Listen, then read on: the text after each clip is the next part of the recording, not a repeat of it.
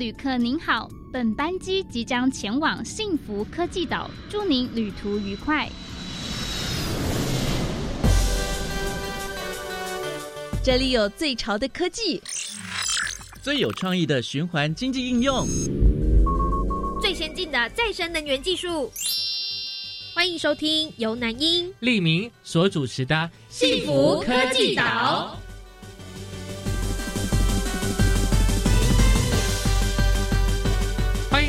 幸福科技岛》，大家好，我是利明。大家好，我是南英。今天很高兴能够邀请到的是成大能源科技与策略研究中心吴方贤博士，跟我们谈谈这个生殖能源与燃料。吴博士，你好。你好。先请呢吴博士帮我们分享一下哦，这个生殖能源到底是什么东西呀？生殖能源基本上呢，它就定义上来讲，它涵盖上了农林植物，还有像是沼气啦，或是大家都知道的废弃物，嗯，或是可以经过处理之后再做使用的能源，我们都可以称之为叫做生殖能，可以大概泛指到所有的生物产生的有机物质。包含常见的木屑啦，还有农林资材的一些，像是稻杆啊、蔗渣、玉米，或者是像畜牧业那边会产生的一些废弃物，那些动物的脏器或者它的粪便。其他也有衍生到的，像是废水、污泥，嗯，还有一些垃圾掩埋场会产生的沼气，这些通通我们都可以称之为叫做生殖能源。那也包含了工业的那边的废弃物，对，等等这些都可以算。嗯，所以这个生殖能源的种类包含是非常的多元的。可是这些废弃物是不是也需要先经过特别的处理，才能转成这个生殖能源呢？嗯，没错，是必须要经过适当的前处理，甚至是分类。可能前处理会涵盖到，因为毕竟这些东西都来自生物嘛，那一定会有一些有些味道，或者是水分比较比较多，那是不是就要经过一些处理？那比如说把水分干燥啦，干燥的过程当中，或许就可以消除一些异味，它才不会让它有机会会腐败。所以生殖能源最重要的是前处理，避免它腐败，然后甚至可以想办法让它储存的方式是比较不会腐败之外，方便要运输的，这是生殖能源要考量的一点。哎，所以像生殖能源，它可以应用的面向都是在哪些地方上面呢？通常像我们这边的研究领域会比较 focus 在希望它朝向能源方面去使用，因为这个才是大家迫切需要，甚至。这也是一个大家随手可得可以取得的一个能源，就很像我们很期待它可以拿来作为这个发电，嗯，可以解决我们这个电量的这个问题哦，也相对是比较环保的，对吗？对对对，是可以朝这个方向去走的。那这个生殖能源大概是在什么时候才开始被关注？然后大家觉得说，嗯，这个议题是很重要的。从很早期，基本上就已经有生殖能源了。嗯，因为生殖能源其实算是它属于再生能源的一种，对，所以它有近零碳排放的优势。它算是让基本上是全世界的第四大能源的来源之一。那前三大已经是大家熟悉的化石燃料啊，像是石油啊、天然气啊、煤炭啊。那第四大就是生殖能源了。嗯，而且从最早期人们从开始会用火的时候，基本上就已经在使用生殖能源。大家已经觉得很奇怪，为什么？因为你烧木材，它就是生殖能源。哦，它就是算生殖能源的一种。对对对。而且在二次大战的时候，德国那边就有利用生殖能气体作为燃料，使用在车子上。对，而且在上个时上个世纪的时候，一九七零年代，所以就有石油危机啦。所以这样的情况之下，生殖能源才会就会开始逐渐被受到重视。嗯，然后再加上近期有温室效应、全球暖化的问题。所以变成说，生殖能源的减碳优势就会变得非常的重要。是，哎，那生殖能源大概它运用在能源上的话，它的原理是什么呢？基本上可以大概分成两大类啦。嗯一大类是算是比较是生化的部分去做一个处理。一个另外一个是属于叫热化学的处理哦，那这两种方式的处理方式都会衍生出相对应的一些方法跟产品出来。那像是一般常见的那种生化处理的转转换的部分，可能就像一般大家常见的发酵。那像我们的热化学转换，那就是大家最常听到的燃烧，就是其中一种。然后其实它也有涵盖了裂解、跟气化，甚至是异化，所以这些都算是这个化学。那所相对应的产出物就是，比如说我们要生小期的生殖器才有，好生殖生殖器，这些都是利用热化学转换出来的。那你直接燃烧也是一种方式，可是它燃烧的过程比起直接烧，像这个呃化石燃料啊。来的效果其实它是比较减碳的，就即使都是热化学哈，有热的成分在。是，应该说同样来讲，生殖燃料其实可以当当做是一个固态燃料。固态。那如果你跟煤炭来比，煤炭也算是一个传统的化石燃料里面属于固态的燃料的一种。对。那这样情况下，两个都是固态燃料，那我两个都拿去烧，两个会有哪些差异？煤炭一定是它的热值会比较高，因为毕竟它。经过了这么长久时间下来的一个累积，它的能量密度会比较高。甚至燃料可能因为像刚提到的含水分啊，还有一些杂质啊，这些可能必须要克服的。那它的热值可能不像煤炭这么的漂亮，可能只有它的七成或六成。嗯，但是基本上这都是可以利用一些技术去克服的，所以这个是还好。但是同样要面临到的问题是都一样的，就像现在政府会觉得烧煤炭会比较有污染，会有一些颗粒物，对啊，可能会烧的不干净。那一样，甚至燃料直接烧会有同样的一个后处理的问题是需要同样面对的。但是从另外一个面向去看，基本上煤炭已经使用燃烧了这么久了。已经用了这么多年，那代表后处理设备也非常的完善，甚至技术也都在精进。对，那所以反之用在生殖燃料的上面来看，基本上煤炭都可以处理的，基本上在生殖燃料再去处理的后处理设备，基本上也都是没有问题的。那只是我们把它能够符合现在的空污标准，让它排放的气体能够更干净，更符合整个大环境的要求。那生殖燃料的运用，它可以直接投入在像是这个石化的发电上面吗？我们现在也有跟一些厂商在接洽，那厂商甚至是有些县市政府单位，我们之前跟他们去开过会，因为因为现在蛮多的废弃物是县政府自己要处理。对，不知道呃大家知不知道，就是其实全台有二十四座的焚化炉。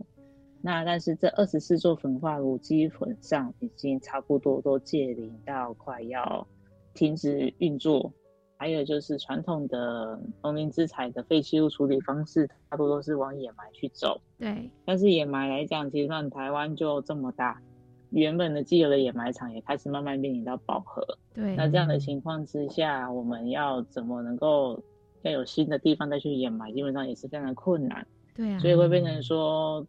有时候啊，虽然说这个像已经禁止，你还是会不时不时会看到，好像有哪一处的农田突然冒出烟，那个就是就地处理。嗯，那这个如果不好好的去约束的话，一样空污问题还是会在那里。对，因为直接烧掉。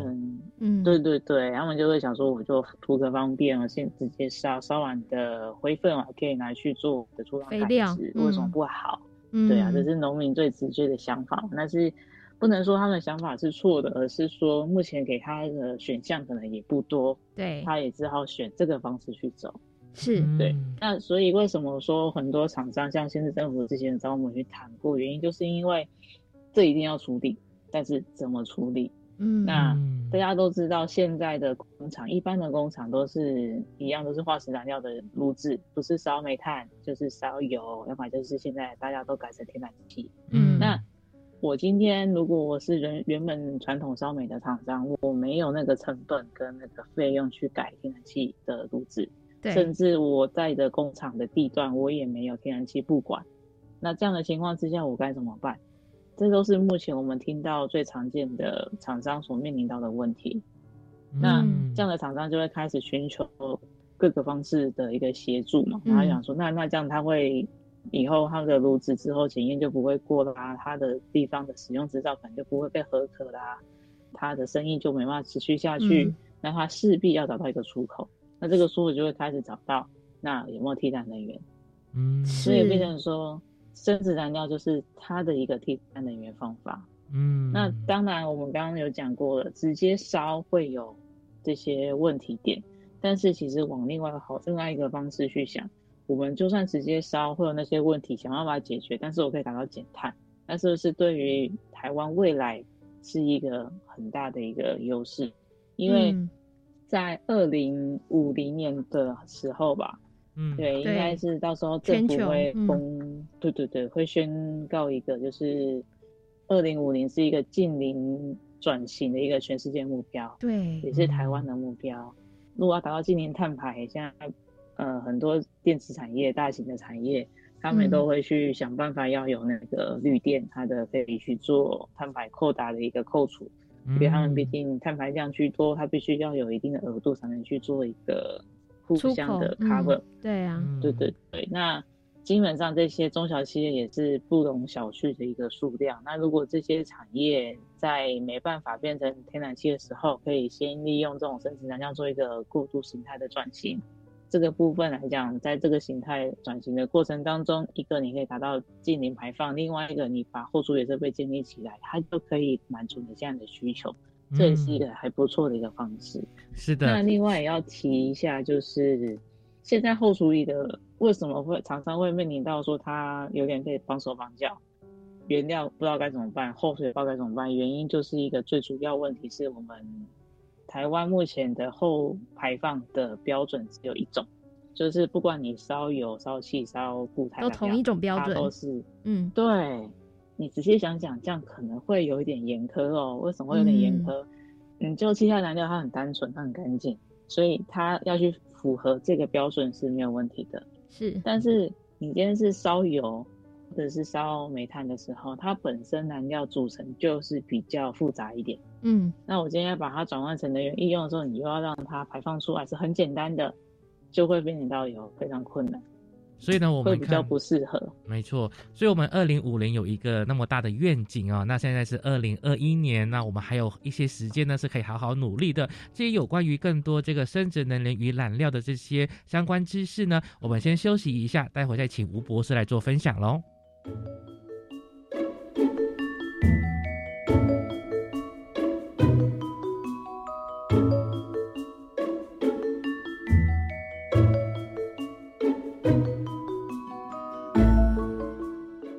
欢迎回到幸福科技岛，大家好，我是李明。大家好，我是南英。在我们今天的幸福科技岛单元当中呢，非常开心邀请到的是成功大学能源科技与策略研究中心的伍方贤博士。博士您好。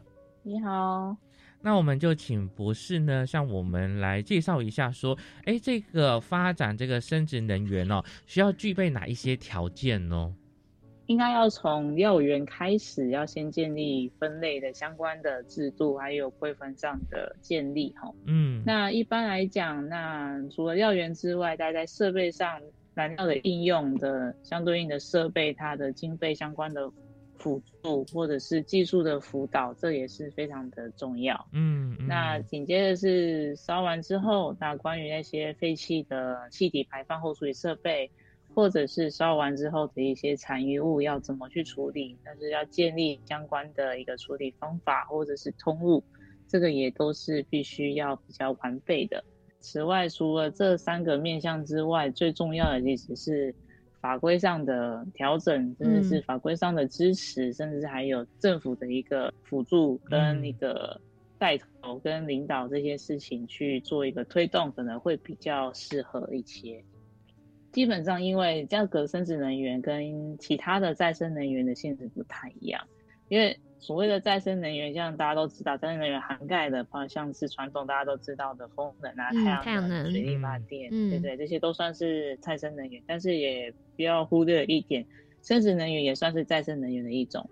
是，对哦那生殖能源本身，它在建立的情况之下，它跟其他的再生能源性质不太一样，就是因为它是必须要针对既有的产业链去进行一些方法和技术面向的一个调整，才能够把这样的一个生殖能源从既有的产业链去把它重新重置起来，让每一个环节能够扣合在一起，这样子所配合和协助的单位和资源面上的应用也会比较广泛。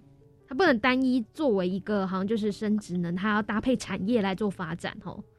对，这样子会比较嗯适合啦，因为它毕竟跟风力发电和太阳能发电不一样，你不是盖的一个机组，盖了一个太阳能板，我就 OK，然后跟台电嗯并联，对，好像蛮单纯的，对比较容易切入啦。嗯对，但是生殖能源就不太一样，生殖能源就变成说你用的技术还是传统技术，就是我是嗯燃烧啦，我是期货啦，是裂解啊。那你今天没有生殖能源的时候，你也是在做这件事情，但是你今天把源头换了，把燃料换了。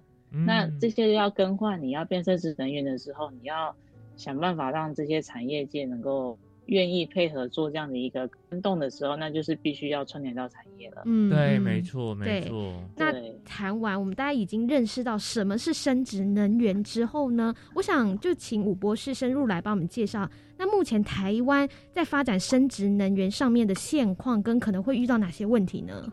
是，嗯、我先大概说一下现况好了。嗯嗯，因为按照目前我们接触到的一些案例啊，厂商那了解到目前全台的一个生殖能源的现况吼，基本上台湾所使用的主要的一个燃料的能源，基本上有些厂商它现在有在用生殖燃料，但是台湾的占的分量比较少，但是他们也有在使用是像是进口的生殖燃料。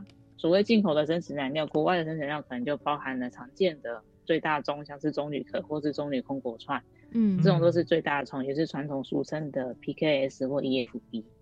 但是，嗯、如果现在要反观到台湾目前有的话，看起来我们知道的是像大家平常吃的一些菇类，哦，养菇，像你不管是养杏鲍菇、香菇、啊金针菇各种菇类，它嗯。你要培养它长大，你的那个底部的培养基，我们称之为香菇太空包。啊对，可以种很多香菇，对，对，这个就是重点的一个废弃物，哦，那这个就会是台湾在地的生殖能源。就是那些木屑吗？对，仓库太空包本身的主要的基材是木屑，然后一嗯般农民会在里面加一些培养基，能够让它的菇能够长得比较好。所以每一家的配方都不太一样。对，嗯，但是嗯它的主要的东西就是木屑。那你想，木屑都能烧了，那菇包是不是也就可以烧？真的，不嗯然种完菇菇，菇菇长不出来之后，那个太空包也不知道要，就可能直接丢在垃圾桶了嘛，对不对是？是，哦对，他就拿去做那个回填了，土壤对培养了，对直接就掩埋了。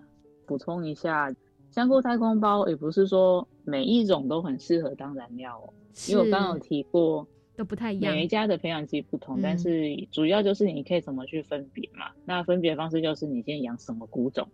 好，如果说今天你是养香菇的，那这个可能就不太适合，因为香菇是他们是那种种完一次采收，继续在那边种，种到它长不出来为止。换言之，这个东西长不出来，代表这一个香菇太空包里面已经都没有可以长大的养分了，也就是没有哦所谓的有机质了。但是我们在装要把它当燃料，有机质是很重要的一环。了解，如果都只剩下无机质，代表嗯它也没有多少热值可以让你在后面做能源再利用，转换，嗯，它就真的只剩下土了，嗯，它就真的只能去做掩埋了。对，对哪一种比较适合？那我们会比较 prefer 像比较推荐像是像是用杏鲍菇，哦，因为杏鲍菇菇通常它嗯只会长一次。那你如果再用那个东西长完一次，再长第二次，你长出来的菇就不会这么的漂亮了。像这种的菇农，它就会只长一次，它就把它采收掉，然后再换下一批新的上来。下一批新的上来之后，那一批那拿去哪里？传统就是它拿去掩埋，或是拿去打散，然后嗯看人再去重置、再去加料、再去处理。对，有有相对应的回收厂商啦。早期是收这些菇包不用钱，但是现在开始通通都要钱了。根根据厂商跟我们的回来的讯息，是基本上费用还开始慢慢的不便宜了。所以这个对菇农来讲也会是额外的一个负担开，销。嗯，对，对啊，我买菇我买菇包要钱啊，我现在处理这个我也要付钱。对，那我是的可不可以做菇类我再卖更好是不是要贵一点？对啊，又加在成本上面了，对，嗯，对，啊，就反映在民众身上，反映民众就觉得怎么又越来越贵了。嗯，因为环环相扣嘛，各个都要钱，所以我才会说，甚至能源要发展，一定要环环相扣的一个互相配合去做串联，对没错才不会有一方要要支付的一个成本负担会比较重，真是这样一定就会有推动到的困难点，推动到的阻碍。因为我在听博士的分享哦，就是是。有看到说哦，有这个生殖能源要先分类啦，要有设备啦，要有一个空间可以放这个废弃物，然后还要法规，真的是环环相扣的。是的，嗯。而且这只是其中一个大家常见看到的哦。那一般来讲，除了菇包，我们基本上也最近也听到，之前是有一阵子大家都吃竹笋吃的很开心，对，嗯，哎，量产嘛，那个刚好是那个时候季节。大出的时候，对季节，基本上竹子的采收，你要能够不断产出好吃的竹子，基本上几乎是非常短的时间就要把它全部采收起来，锯掉，连竹子本身长出来的竹子都要全部锯掉。那锯嗯掉的竹子要去哪里？这个就是变成现在为了因应我市场好卖，但是我废弃物该怎么处理？那现在这个也是农民现在反映出来到市政府说，那政府大力推广，我们可以有这些农产品的销售，但是我们现在为了嗯努力销售这一块，我废弃物没有人收，我放在这边，土地的嗯空间也快没有了，这个也嗯是要处理的部分。是对啊，阿废竹子大家知道就是竹筒饭的那个竹子，对，哦，可以那个空做还有给家具吗？或是给熊猫吃，没有熊猫吃嫩的那那一部分它而已 不。吃硬的，对，熊猫可能会会挑哦。很会挑，对，很挑食对的。啊，对啊，所以呢，如果可以运用在如果生殖能的呃有关于燃料应用的发展化，其实可以解决很多农废的问题啊。是的，是的，对，那也是尽量会希望推动，就是用运用国内这些生殖人的原料，对不对？就不用再进口啦，因为就可以减少，碳足迹的那个对里程数了。因为对，因为像刚刚就回到之前有提到的，就是台湾本身就没有化石燃料，这是是本身比较欠缺的资源。那你没有，先天没有，你后天要努力的话，后天要努力，一定找一个大家都随手可得的资源。那嗯，生殖能源就是一个你随手可得的，你只要做好处理，做好相关的措施，你就可以拿来用。而且台湾一年大概有约两百万吨的农业废弃物，对这个很惊人。所以好好的使用这一块，基本上生殖能源是可以起来的。当然，比较了解这个领域的人可能会想到说，那既然量这么多，那为什么现在没有推？一定是遇到哪些困难嘛？是那困难点在哪里？大家都知道的是，台湾本身发展的一个区域点、区块链会不太一样，有一块着重在工业，一块着重在农业嘛。那农业资材的废弃物一定是在着重在农业那一块的土地，可能比较偏中南部或东部，或者是其他地区会比较分散，所以这也是农业废弃物无法顺利被推动，就是因为比较分散，所以代表这些东西你要把它集合起来做利用，哦，这是运费上是要考量的。又有一个成本问题。是嗯，啊，经费的是那所以嗯我们也会比较推广是在地区域链的一个再利用。嗯我们不需要收集，但是我可以做区域链的一个供应，甚至你料源地点不用动，我们处理厂去动，嗯，这也是一个方式嘛。就是我们在继续说，因为可能有些是小农啊，小农产业，大家现在很夯的小农产业，大家都是小农，那小农产出来的废弃物可能就是每一年的固定的量就是那个样子，它也没办法过大。因为如果一般发电业者他切入这一块，他一定会以工厂的角度看这件事情。对，那以工厂角度看这件事情，他第一个需求就是我量要大，对。我，发出来电才会划算，才有效益成本才会嗯没错，嗯。对。那我量不够大，你跟我说你们都小农啊，出来退休就这么一点啊，我还要一间一间收，对我来讲不划算哈，那我就 真的不要投资。真的，嗯，对，那所以我们都知道这个问题点，那我们也想办法要帮他们改善这个点，那就是没有关系，那我们不要放到这么大，我们就用区域链供应的嗯方式，再譬如说在一块地区这一块可能中部或是南部地区这边的农业分资材就在这边收集当集散地，那我们这嗯边建一块处理厂或者是发电厂，就专收南部地区的。是嗯那究竟呢？成大的能源科技与政策研究中心还会给予台湾在发展生殖能源与燃料的这部分呢，还有哪些建言？我们就先休息一下，待会回来呢，再继续请武方显博士来做分享。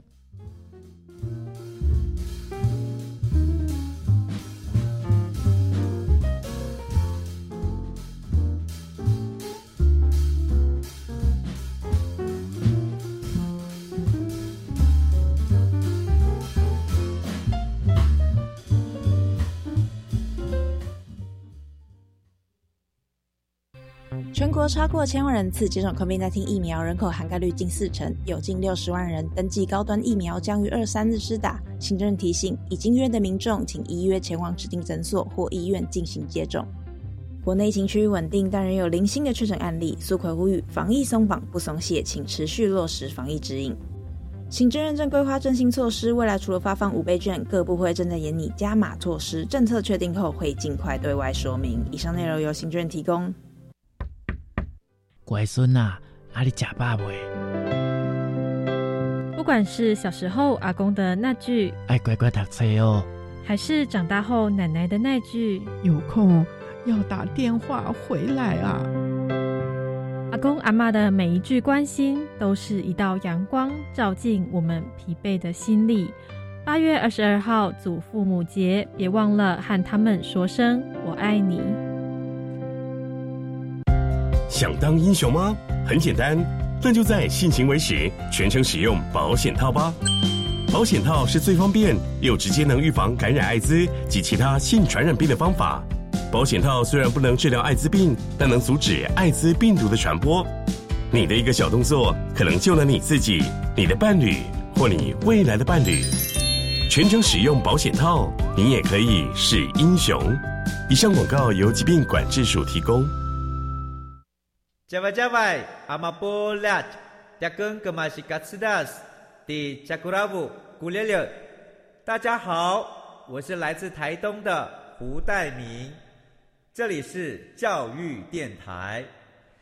那罗哇那咿呀那呀哦哎呀，那是你呀鲁玛的呀恩，哦朋友们就爱教育电台。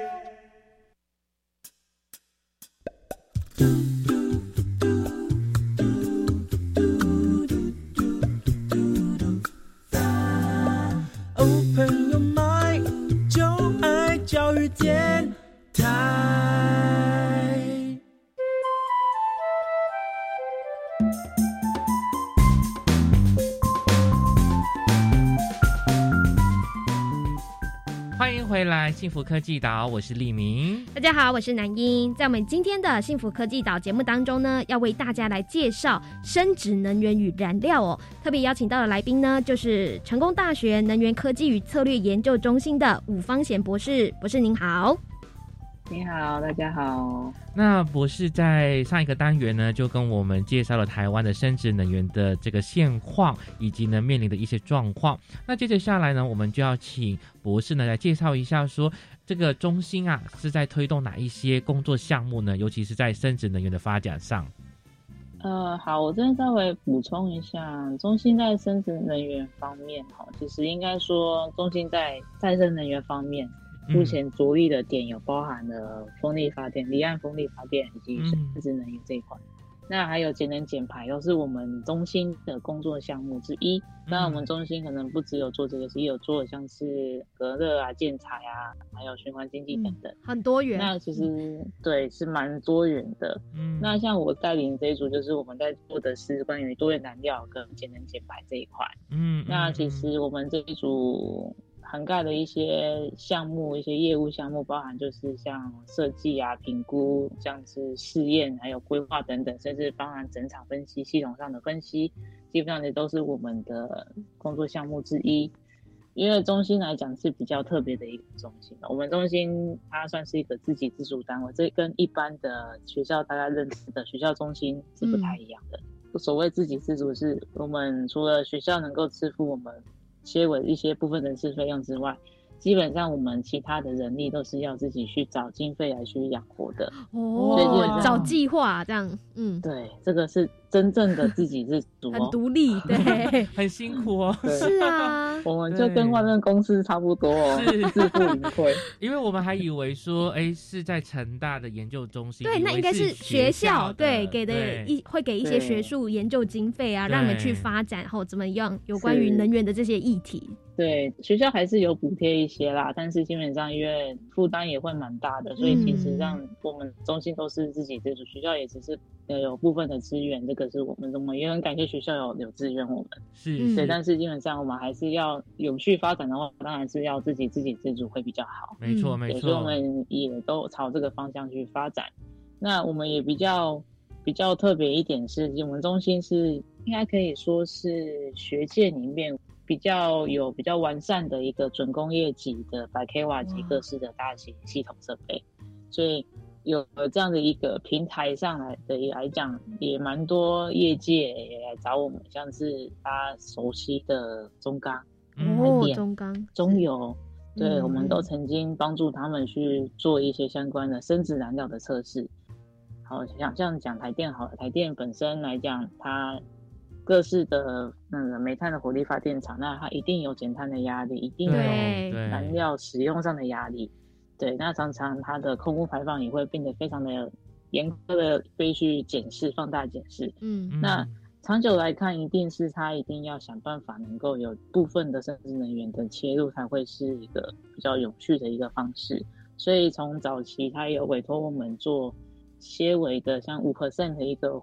煤炭混三生石料去做一个试验，看看这样烧出来它的燃烧分布啦、温度分布形态啊，是不是还能够稳定的提供热释放？那有稳定的热释放，才能够稳定的电力输出。嗯，所以对它才能够把这个给确立起来。那台电也考量一个点是。好，我今天煤炭部分换成生质料的时候，我烧完之后的残余物是不是还能够持续做水泥的添加的含配料部分的一个再利用？哇，真的是做一个对 循环经济，对对 循环再利用。我们现在要真的要 focus 在做，这也是我们这一组真的是跟我们另外一个循环经济组做一个配合，就是我们负责去帮忙把前面烧拿去做再利用。去做能源方面，那我当然另外一组也会提供资源方面的在里面。基本上我们觉得这两组合作这样子很好，是因为我们基本上是，呃，从源头到后面的 endpoint 整个是串联起来，甚至让几乎朝近零废弃物排放的一个目标在走。嗯，哇，所以呢，是真的是身负重任，真的对于台湾的能源发展，对，还有环境保护，真的很重要。真的，对，那就你这个参与这些项目来说呢，哎。呃，我知道说，哎，你也有参与科技部补助的多元燃料节能减排与循环资材技术产学联盟，哇，好长，非常露露的那个联盟。那可以请你介绍这个产学联盟是一个怎么样的一个呃性质吗？好，基本上，嗯，现在这个联盟已经算是第二期了。嗯，各位所知道，现在联盟是第二期。那所谓第一期是我们已经发展了三年的联盟了，那这个是进阶到第二期。第二期这样子算是第四年了，所以早期我们是比较 focus 在多元燃料节能减排这一块，也就是我们本身现在的本身技术本行在这里。嗯，那基本上第二期切入的原因就是像刚刚前面提到，我们要朝近零废弃物的、近零排放的一个标准去去走，所以我们把循环资材这一块也拉进来。循环资材拉进来原因就是我们要想办法把这些能够不断的在一个。内 cycle 全部里面自己做个内循环方式去做循环再利用，所以这个联盟也比较不一样的，有这样的一个宗旨之外，也有比较不一样的一个特点，是我们这个联盟串联的国内的上中下游厂商，所以把这些厂商都串起来，那也协助各个厂商，它有哪些问题点，利用这样的一个串联起来厂商的能量，去做一个呃合作案的一个建立，甚至做一个。技术案的一个评估，嗯，或者是我们利用学界的单位的力量，搭配产业界的实为了一个实际的一个操作能力，我们把它串联起来，一起去发展一些设备，发展一些技术。这个联盟都有在做的事情，而且因为联盟这样的一个长久下来，我们跟厂商有蛮好的一个互信关系，是那基本上学界的能量也可以因为这样能够很。稳定的、不断的跟业界有很好的链接，那这也是目前不管是政府单位还是民众想要看到的一个很好的落实一个产学的一个研究关系。嗯，那学界的技术能够真正落实在产业界应用，那也因为这样，我们这个联盟所认识的这些厂商，那我们这个团体，我们这个团队也刚好有执行一个教育部的一个计划。嗯而这个教育部的计划，基本上它也是要希望我们这个学校的单位能够之后出去要一个成立一个新创公司。那哦，创业对，，所以要去对要去创业，现在蛮多学界的一些计划会补助，会去希望学界做这件事情。那呃，刚刚提到的联盟里面的一些厂商，因为也经过互信关系嘛，那其中其中里面有两位联盟的厂商会员，他也会一起参与我们这个新创公司，也说我们会一起去营并那间公司。哦，变成一个商业化的发展，其实也应该也是相对可以比较稳定的，然后朝技术再继续升级的方向走吧。对，而且基本上也可以把我们刚刚前面提到的那一些，我们发现到说，基本上有利基的可以做的，对，那基本上产业现现有产业可能还碍于现在的产线的考量，他们现在经济的考量可能无法切入这一块。那我们我们是新创公司，我们甚至想要可以的话，想办法慢慢的往那个方向去推进，嗯把那个目标给建立起来。嗯，是那我们能够做的是从一开始先帮忙做评估规划，先帮你做前置的规划起来，那一步一步的往下推。嗯，节能减排其实是我们要很努力的这个方向哦。那就博士来说，诶，如果我们民众对于这个生殖能源或者是这个多元燃料的节能减排的这个议题感兴趣的话呢，你觉得我们民众可以怎么样去参与其中呢？对，就像两位主持人提到的，如果说没有没有特别提的话，基本上这个对民众来讲，好像都会嗯觉得蛮遥远的。是嗯好像哎，我也不知道我能够做什么，好像那个应该是政府跟工厂要做的事情。对，对，但是其实回归到生殖能源这一块哈，基本上民众如果说协助在一般日常生活中做好垃圾分类，哦这个就是一个很好的协助了。是，参与对真的感，我有参与哦，每天有做 垃圾分类。哎，所以垃圾分类如果主要是在做就是后续的生殖燃料的话，应该就是一般的比较废弃物的那一块吧，不是回收的那一块。哦，对废弃物这一块，当然嗯回收的，当然它就会拿去做有价值的再利用了。对嗯，但是厨余的话又不太一样，对不对？对，厨余的处理方式也有很多种的，那也有变成去培养变沼气的，那也有把它做厨余做干燥、做粉化的，都有。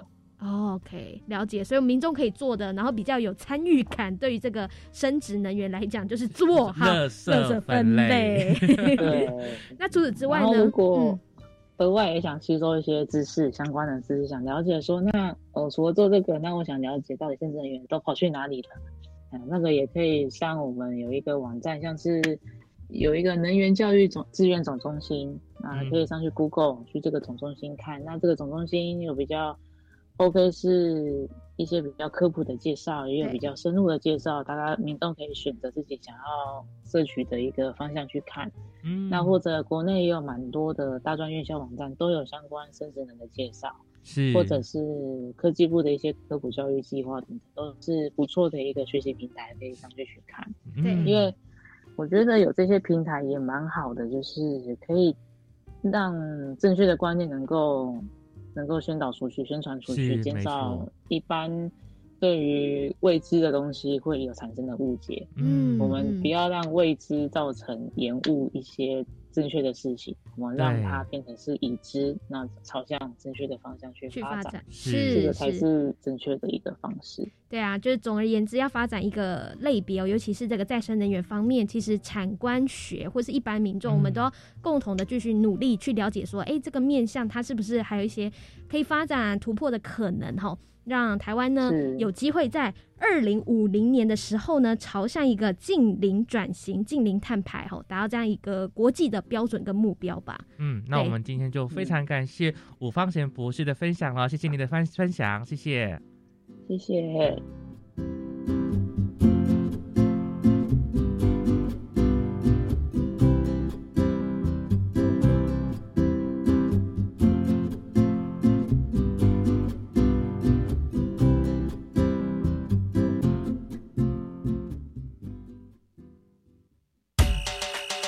请你跟我这样做，我会跟你这样做。欢迎加入绿能示范岛。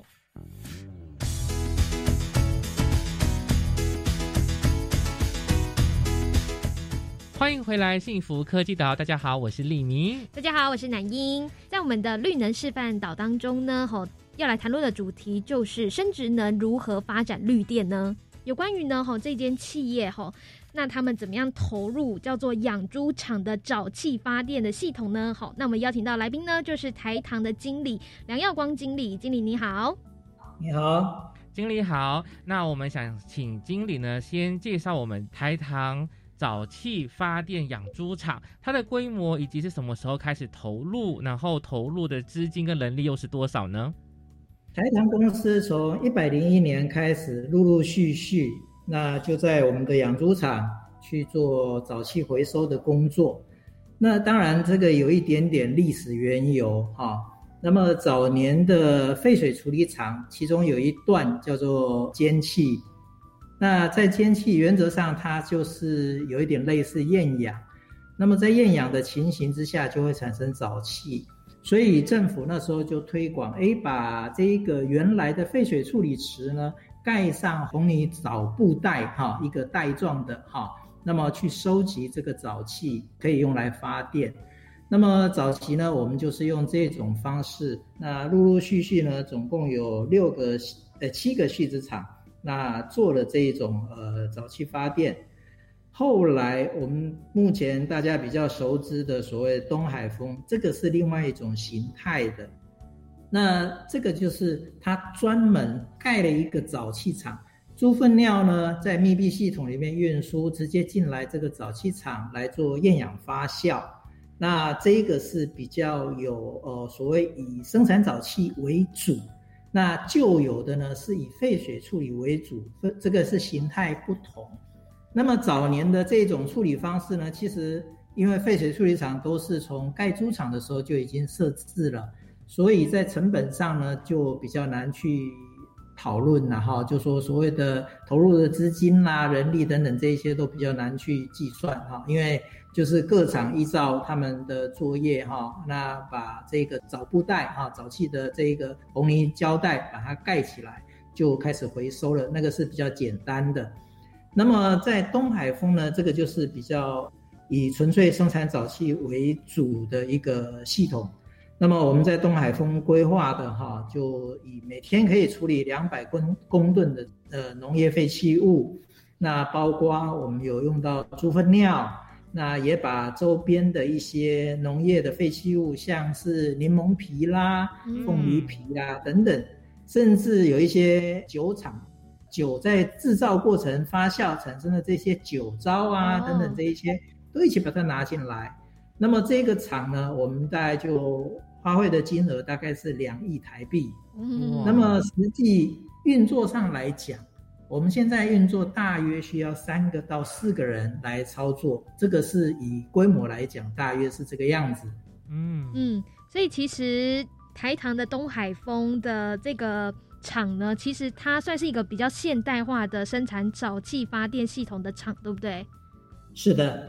那我想听众朋友可能也会蛮好奇哦，就是为什么这些猪只的粪便啊、尿液啊，对，可以发电呢？对啊，这个原理到底是什么？那不晓得在譬如说以这个东海风来讲好了，大概它的场内设置啊、步骤是什么？那最后可以用这些排泄物呢，好做一个发电动作呢？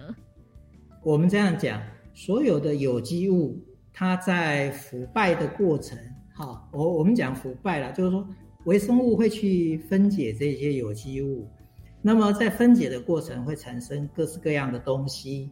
那么在厌氧的条件之下，我特别强调厌氧，就是说在没有氧气的情况之下呢，那它就是会变成厌氧微生物，就是不需要氧气的这些微生物，它会比较活跃。那这些微生物它在分解有机质的时候呢，就会产生出甲烷。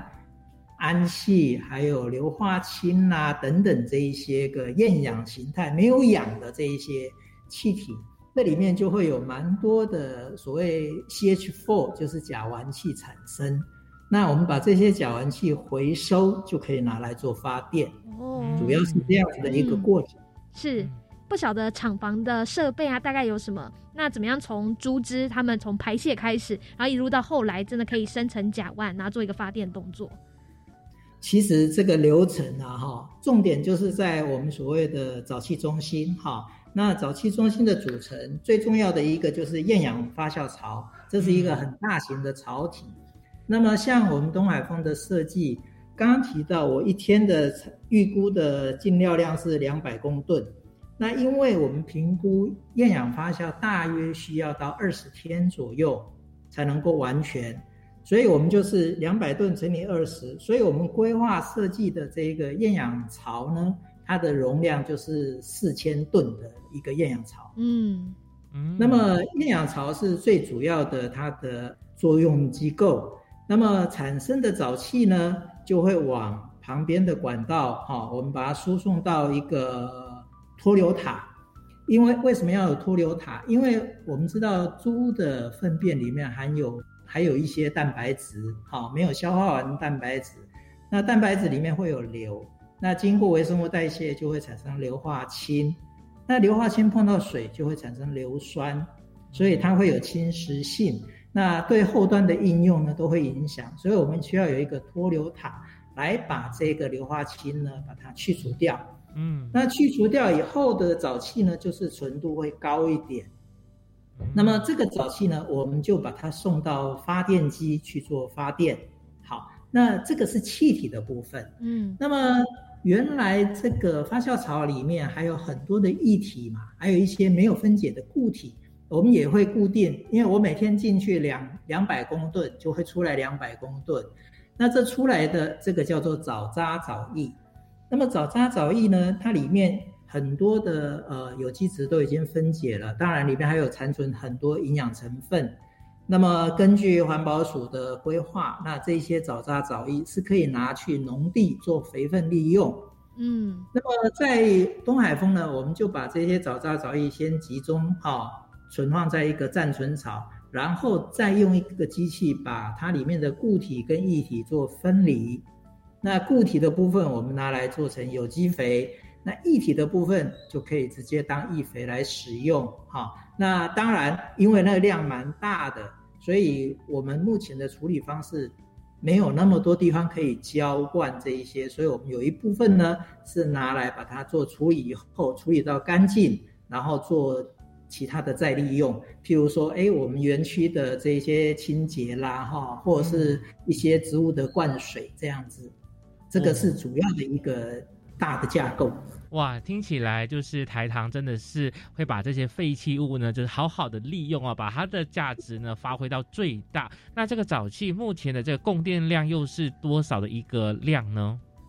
我单纯拿东海风来讲，因为因为我们整个猪场改善以后，哈，那猪粪尿的产量，我们当时预估是一天大概一百吨。那原先有规划五十吨是周边的小猪农的猪粪尿，那另外有三十吨是果皮，那二十吨就是这个刚刚提到的酒糟。可是最近因为我们现在在刚好在验收阶段。所以外面的这一些外来的料源，我们暂时没有收，就单纯用我们自己自产的猪粪料，一天大概有一百多吨，一百出头，哈，嗯，那么我们目前每一天的发电量大概在三千到四千度左右。嗯，这样的发电量是说可以供整个园区吗？还是大概就是有可以转换成什么样的概念？还是说日照设备这样子？嗯，我这样讲哈，一般正常家庭一天大概用十度电，哦，那就很多了哎，其实很多哎，可以供三百个家庭。好，如果以这样平均算的话，四百个家庭哦。那用这样的沼气发电呢？但我们都知道这是一个很好的生殖能源嘛。那不晓得在经营或者管理的过程当中会遇到哪些困难呢？哦，这个困难讲起来就多了。是，对，是。我想，我我刚一开始有讲，我们的沼气设施主要分两类哈，一个就是传统的，就是把废水处理厂去改的哈。那么那个的问题就比较大，我先就讲那一些哈。第一个，因为它是在户外，然后盖上胶布，所以呢，它的温度是没有办法控制的，嗯，所以它的产出量呢，跟这个早期的品质呢，会受到环境的影响很大。那另外就是刚刚有提到猪粪尿里面还有很多的固形物嘛，嗯，那因为传统的池子是算是立方体，那所以它会一直沉积在底下，那就会导致整个越积越多，那整个沼气的生成效率就会一直下降，哦，这个是比较大的问题。那另外一个就是说，传统的猪舍哈，我不知道呃，大家应该有一点印象，猪舍都是开放式的，那。会比较多恶臭，对，不好闻。对，嗯，那重要是它要用很大量的水去冲洗，去保持它的环境。那还有要降温，所以就导致含很大量的水，导致整个早期的生成上面呢就会降低，因为它都大量稀释了。嗯，是。那再来第三个就是刚刚讲到的硫化氢，哈。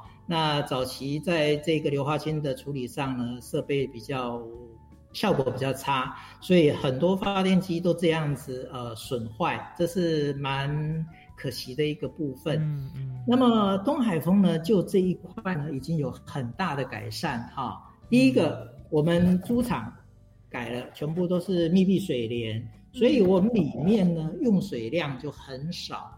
我们目前以东海风来讲，它的用水比传统的猪场大概减少了百分之八十，所以它的水量大概传统的五分之一左右，其实非常的省水。嗯嗯，对。那么在省水的过程当中，相对的，它的猪粪尿的浓度就会很高。那在厌氧发酵来讲，它的效果就会更好。嗯，那第二个。因为我们的猪场是密闭的，所以我们在这个设计的时候，它的猪粪尿呢是透过全部都是整个密闭的管线，就这样直接输送到沼气中心来，所以也不会对环境造成臭味啦，哈，或者是呃所谓的泄漏的污染等等，就改善了很多。那再来就是它送过来以后的浓度是比较高的，所以它的发电效率呢会比较高。那当然，新型的猪场、新型的这个呃设计呢，它也有它的问题。就是说，这是当然针对东海风的情况，我稍微再解释一下。就是说我刚刚有提到，我们收受外面的猪粪尿，对不对？嗯。那还有收果皮啦，还有其他的酒糟等等。那这个我们有有一个名称叫做共消化，就是说把很多的东西合在一起来做消化分解，那个叫做共消化。这个部分呢，因为法规上呢还是有一点点限制，哈，不是说什么都可以进来。那所以在处理的过程，相对的我们也比较麻烦一点。目前我们是以呃在利用试验计划，用计划的方式向农委会申请计划来执行。那这个月刚完成。整个计划执行的成果算不错的。那农委会也讲，如果以后要继续就照这个规范这样去做的话，是可以同意让我们去继续执行的。嗯，是。不过还有一个议题啦，就是说，因为猪粪尿的品质，像我们从外面的猪场收来的猪粪尿呢，品质就跟我们的差很多，因为他们是传统猪场，所以变成。它里面的成分是被大量的水稀释的。哦，哦，那所以效果就差了一点。那第二个就是说，一般外面的猪场，他们可能饲料里面哈用的这个我们所谓的防止猪只生病的一些药物用的比较多一点，嗯，所以也会相对影响到我们这个系统的运作。是，那相信其实透过猪舍的改建哈。将来会不会就是朝比较新型化的，像艳阳发酵槽啊，吼，就是更好的这样的呃猪舍环境呢？好，可以来做一个沼气发电的工作呢？当然，因为像我们公司其他的养猪场，目前就是有一个改建计划，全面都要改成这个样子。那民间的猪场的部分，政府也有推广，只是说因为投资金额实在是很高哈，所以明天的这个设置量。目前还非常少。好，我们就非常感谢呢梁耀光经理啊，在我们这边呢做了一个很棒的一个示范的案例，让我们看到了这个台糖呢去投入这个养猪场用沼气呢来发电的系统哦，这是一个生殖能的一个绿电哦，是一个很棒的一个动作呢我们也非常的乐观其成的看到将来有更多的产业呢也可以投入在这一块领域里面。那非常感谢经理的分享啦谢谢经理。谢谢。